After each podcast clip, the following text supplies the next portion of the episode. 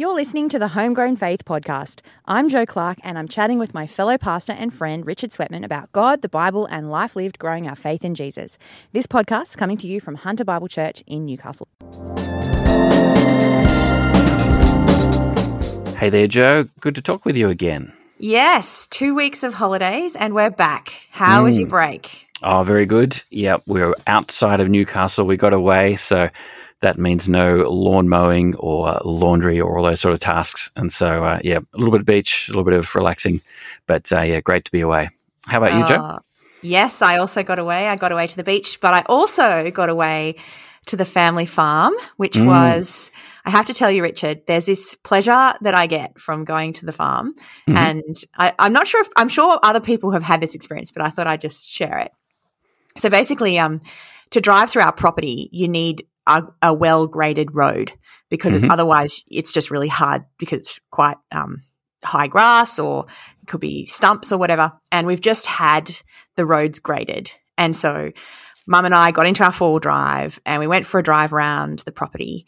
And, you know, you can't see another human, it's just rolling um, grass and trees. It's pretty flat, Mm. um, but there's a mountain in the background. We've got a mountain on our property and Mm. kangaroos bouncing by and um, you, you you know you're talking about the stock or you're talking about the trees and Mm. the vegetation and it's quiet and breezy and sunny and it was just so nice and it's the I think that's the charm of living on a farm you get to just be in the bush and enjoy that experience and so Really interesting. I'm picturing you. Uh, you're in a, a four wheel drive sort of vehicle. yeah big Nissan Patrol and you kind of going over um, we call them whoa boys where they're like um, the gr- the person grading has put um, sort of essentially big speed bumps in the road Mm, to manage mm. erosion, everything like that. And so you go over that and then you keep going. And you're driving at about 40 Ks an hour. So you're going quite slowly um, because you're just looking around. You're enjoying. and have you got the, the windows down and your arms sort of Yeah. hanging out?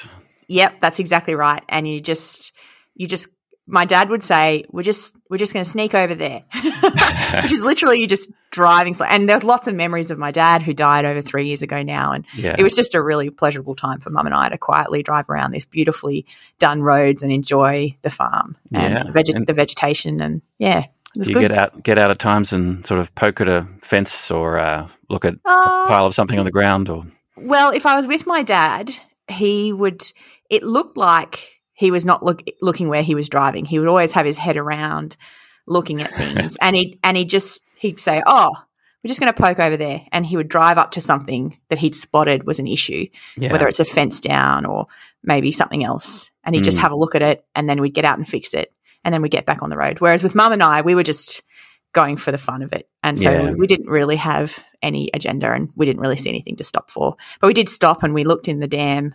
One of the dams Mm. is full, and the turkeys' nests are full, and so lots of water around and stuff like that. the So- turkey's nests. What yeah, the- oh, you yeah, you wouldn't know what that is. scrub So- turkey or no, so um, a, a dam is where you stop the flow of water to catch it, and Yeah. so the water is going to flow through, but you you stop it with some some soil, and you use an excavator to do that.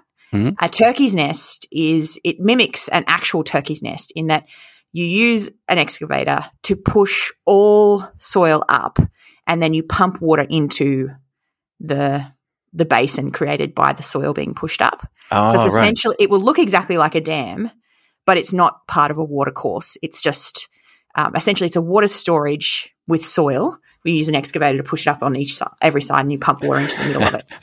But it looks like a turkey's nest, and so yeah, well, that's what we call it in our family. There you go. I'm sounding such a city boy there, Joe. N- No idea about these turkeys' nests on your farm, but that's thank you. You have painted painted a beautiful picture of your Yeah. holiday experience. I appreciate. Yeah, it. it was it was so good. Um, what about you? What have you? What news have you got? Oh, I thought I'd share with you some more phrases from my teenage son. Um, they were a lot of fun last time. I've got four more, four more words for you, Joe. Awesome. Um, now, see if you know what this is. Uh, the dub. the um, dub. You got the dub. What would you mean if you said, "I got the dub"? You got the win for like a It W. is. Yes, that's right. So that's the W. W short for W. If you get the win, you can tell people, you know, you can use this at tennis, Joe. You, you've got the dub. Well, ironically, I did actually use. We're looking for the W today, so now I'm going to go to. We're looking for the dub because I'm Yep. going to be as cool as Andy. Okay. ne- next one is um, what would you be saying if you said something was cap? Cap, like the captain. No, no. So if, you- if something is cap, it means it's untrue. It's a lie. It's false. What? Yeah. Uh, so you would say, uh, if you would say, look, I, I won every game at tennis this week, someone would say, no, that's cap. Where does it come from? Nobody seems to know where that one comes from. and so if you wanted to assert something strongly, you'd say, I won every game at tennis, no cap. That's good. Okay, so cap. All right, here's another one. Uh, cracked. Cracked. What would it mean if, if you were cracked at something? if you were cracked at something, Yeah. because because I've always thought cracked is like you you know you're a bit stressed, Mm. but it's not that. No, no, cracked means you're really good at something. Oh. So you, I would so misunderstand the youth of today if I was trying Oh. to have this kind of Well, conversation that's with the them. whole. That's the whole point. That's we're here to help. Uh, so you could say um, of uh, of someone, yeah, he is so cracked at tennis, or um, uh, yeah, that that girl's cracked at um, whatever skill you want to say at knitting. oh gosh. Yeah. Oh wow. Okay. Gosh. Hey. Okay. Last one. Last one is uh, drip. What does drip mean in youth language? Drip. Oh. Or uh, drip or dripping? dripping. Okay. Uh. I don't. No, I genuinely have no idea. What does it mean? Drip uh, means um, really well dressed. Not necessarily expect, expensive dressed, but a really good, neat outfit fitting together well. So you might say about someone's jacket, I think you might say that jacket has drip, or you, you you've got drip today. Or if someone was, if, It's absolutely ridiculous. I. If, but if someone was looking really good, like they had um, shoes, pants, shirt that kind of matched and all flowed together well, you'd say, uh, you know, Isaac, you're you're dripping today. You're, you know, look at look at him. He's he's dripping, and it's it's a bit funny. Like it's sort of mocking them a little bit. So it's saying they are dressed, looking really good, but yeah, let's not take it too seriously. Yeah, because there's a bit of a tall poppy thing going on at the same time. So yeah, yeah. So you could try that out on someone who's looking good. You could say, you know, DJ, you're you're dripping today with that outfit. I am absolutely convinced I will never use any of those phrases. no, maybe the dub. Have you? Okay, here's the question: Do you Yeah. use these with Andy for Andy, and he respects you for it, or do you just get the "Dad, you're not cool" kind of Oh, thing? yeah, I, I, I use them. I try them out, but I sort of get them slightly wrong, and it's just so embarrassing. but he, oh he- gosh, that sounds fun. yeah, we, we try it out. So well, there we go. That's the update on the latest Andy phrases.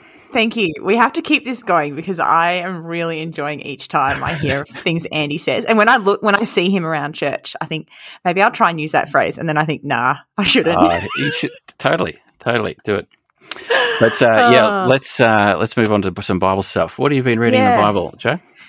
I've been um, keeping on going with my year in the Gospels, Mm-hmm. and um, next week I want to tell you about um, yeah something I've found really helpful for engaging with Luke Mhm. because I've been reading Luke and I've stumbled upon something I genuinely have never noticed before, and I really don't know what it means. So Oh, I thought cool. we could talk about it. So Yeah. we're at Luke chapter four, and Jesus in from verse one. He's full of the Holy Spirit. He's he left the Jordan, so he's been um, baptized, Mhm. and he was led by the Spirit into the wilderness, where for forty days, I'm just reading verse one, he was tempted by the devil. Verse one and 2 Mhm. and so he eats nothing, and then there's this series of dialogue between the devil and Jesus, Mm. um, where the devil makes a suggestion and Jesus um, rejects it and quotes Old Testament to the devil. The thing that jumped out at me is uh, right down at the end of the section in verse 13. So I'll Mhm. just read it. It says, When the devil had finished all this tempting, he left him until an opportune time. Mm. So the devil has tried a series of times to tempt Jesus. He's failed. Jesus has has withstood the temptation with godliness. Mm. The devil leaves Jesus. And the phrase that I don't understand is until an opportune time. So the word opportune doesn't pop up anywhere else in Luke, like from uh, just an English test test like Yeah, search, not a Greek one. Yep. And there's references to the devil in other part in one other part of Luke in ch- chapter eight, but I haven't looked into the evil one or any other phrases like that. Yeah, yeah. But I just I've just sat and thought about it this morning and was like, okay, what does this mean? what a good exercise. What did you think? Well, as far the farthest I got was that one, I don't want to spend too much time on this because I never like to spend too much time. I think the focus of the gospel is always to think about Jesus, not the Mhm. devil. And Yeah. so kind of disciplining myself to read the rest of the chapter because I read the rest of the chapter this morning and just thought, okay, look, I can think for a little while on the devil, but then I'm going to move on because it's not really important. Then I thought, okay, well, when else does the devil, when do else do I know Jesus and the devil are in contact with each other? Well, I don't. I know he's he he defeats evil spirits, but I don't think that's the devil. I think they're separate things. But I'm not. It made me think I'm not sure. Mhm. Um, but I think that's the case. And the other thought I had was, I don't really need to know because the major part of this passage is that the devil is defeated, Hmm. and he's he goes and leaves, and Jesus. This is Jesus breaking into creation by defeating the devil. And this is a signal of what the entire reality of Jesus' relationship with the devil is. He defeats the devil. Mm. And so I think the main thing I came out of it realizing was even if I don't understand this opportune time thing, I do think the key idea is Jesus defeating the devil and Mm. that's showing who he is and how he's powerful. Yeah. Anyway, so I guess I don't, I just moved on from it really, but I still have that question. What are your thoughts? Mm, yeah. Well, thanks for giving me some thinking time, Joe. Yeah. uh, yeah, I love this passage. Jesus, obviously, his answers from Scripture. He, he, um, and and we know like he's he's walking the same path as God's people, Israel, Us. in, in Yeah. the wilderness, um, where where they failed in the wilderness. Mm, Jesus um, remained obedient. mm. Um, but yeah, uh, that, that's where the 40 is significant, isn't it? Yeah, 40 yeah, days like the 40. forty years. years in the wilderness. Yeah, yeah. Um, and so the yeah the devil is gives up on uh, trying to tempt him, but um, Mm. yeah the battle's not over. Yeah, so no. he kind of like a like a, an army might withdraw after a loss and, and rebuild and come back another time. Mm, Uh, that's how it reads. Um, mm. Yeah, I was picturing kind of a retreat that he's not he's not withdrawing in power. He's withdrawing in retreat. Yeah, a strategic retreat. And the thoughts that come to mind would be perhaps, and the next opportunity is um, uh, maybe after Peter declares Jesus to be the Christ and Mm. follows that up with a "Your death shall never be," and Which Jesus says, Get away from me. "Get away from me, Satan." So.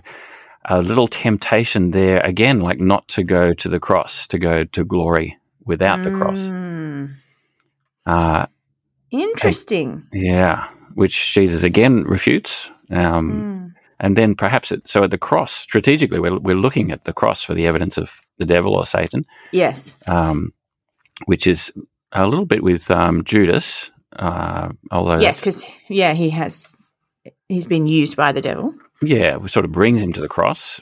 And then I wonder about also the people around him at the cross saying, "Save yourself," or "Prove yourself," or "Come Yeah. down from Come the cross." down from you if you're the king. Yeah. that's not explicitly Satan or the devil, but it's the sort of things that he was trying to do previously. So Yes, and it's that whole when the devil is tempting him, he's saying, "If you are this, you Mm. should be able to do this. mm, So do it. Um, serve yourself." And yeah, hmm. Okay, that's really helpful. just a few thoughts. They're uh, they're not tested. Check on those, but uh, yeah, yeah, the the devil is at work throughout the Gospels, and that opportune time flags flags Yeah. that um, this is coming back. yeah. I think the most explicit one, as you were talking, is um, the "Get behind me, Satan" of uh, Mark. Was it Mark eight? Yeah, Mark 8, verse 33. That's the one I remember. It happens in Luke as well. Yeah. Yeah. Yeah. I always remember it in Mark more than I remember it yeah, too. why is that for you and me and Mark? For me, it's first year Moore College. That's, Oh. I just distinctly remember it. The Yeah. turning point of Jesus declaring, being declared the Messiah, and then bam, straight away. Uh, me too, Joe, even though I Yeah. was earlier in time than you. But um, Anyway, we should Yeah. move on. What have you been reading? Oh, well, I have. I'll just make this a short one because, um, yeah, I've only just started, but uh, I'm reading a book by, oh, speaking of Moore College, one of our old uh, Bible college lecturers, Andrew Shead. Yes, Um, Andrew Shead. I loved Andrew's lectures. He's, Yes. uh, and, and just getting to know him. He's a very interesting guy, a very intelligent guy. And uh, he's written a great little book on, um, well, not a little book, a big book, to be honest. Uh, it's called A Mouthful of Fire The Word of God in the Words of Jeremiah. And uh, it's in the New Studies in Biblical Theology um, series, which Mhm. is sort of one of those series that is kind of designed for college students, and Mm. and it's a it's a little bit um, little bit heavy at times, Mm. uh, but um, we're doing a bit of teaching in Jeremiah, and uh, I've been wanting to read this for ages, so finally kind of pulling it out. Um, but uh, great little um, points in the introduction, a few things saying. Um, when we approach the Old Testament, there's a risk sometimes that we can just go, all right, hang on, how's this talking about Jesus? How's this talking about Jesus? Ah, there it is. Okay, let's go to New Testament. Let's talk about Jesus. Mm. Um, which there's a good instinct, as we know, of like the whole Bible is about Jesus and it's always pointing forward to Jesus. Mm. But he's saying, oh, hang on, let's, can we just not, not slow down a little bit and actually learn about God from the Old Testament? Uh, Mm. and learn about the gospel message from the Old Testament, even construct Christian doctrine from the Old Testament. Um, and I thought, oh, that's actually a really helpful challenge. Um, why, yeah, why can I not look at a passage of Old Testament and build Christian doctrine? You know, sure, sure, bringing in Christ, but yeah, not not pass over so quickly, and um, yeah, Mm. learn and delve into it. So, um, uh, Yeah, I like good. that.